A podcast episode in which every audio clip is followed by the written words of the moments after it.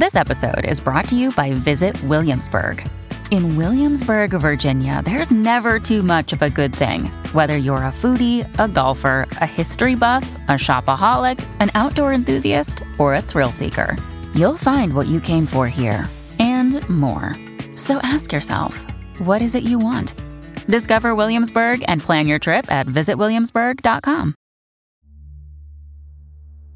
Una leggenda giapponese conosciuta come Tenome parla di un fantasma di un uomo cieco.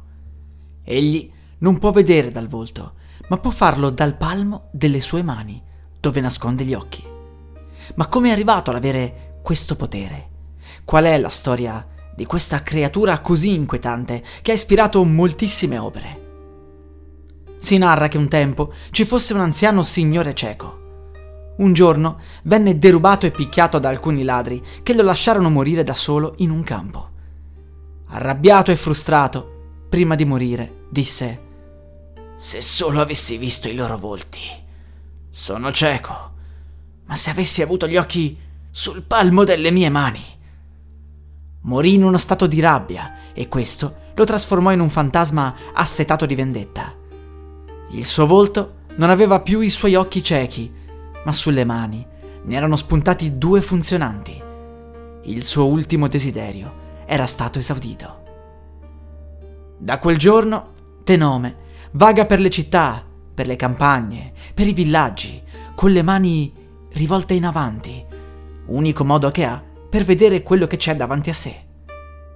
Spera di trovare un giorno coloro che lo hanno ucciso, ma non sapendo come erano fatti, si limita ad uccidere chiunque incontri sul suo cammino. Si narra che un giorno un ragazzo giapponese venne sfidato dagli amici ad introdursi di notte in un cimitero. Lui accettò la sfida e proprio fra quelle bare vide Tenome, il vecchio che camminava con le mani avanti e gli occhi sui palmi. La creatura purtroppo vide il ragazzo e si mise ad inseguirlo. Lui fuggì più veloce che poté, entrò in un tempio e implorò aiuto.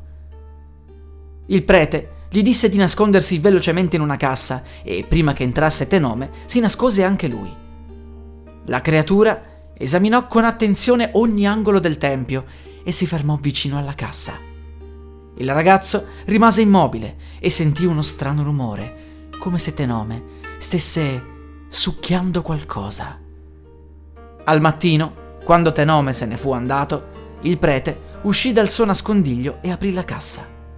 Ciò che vide fu soltanto la pelle del ragazzo. Tenome aveva succhiato via tutto il suo sangue, le sue ossa e i suoi organi.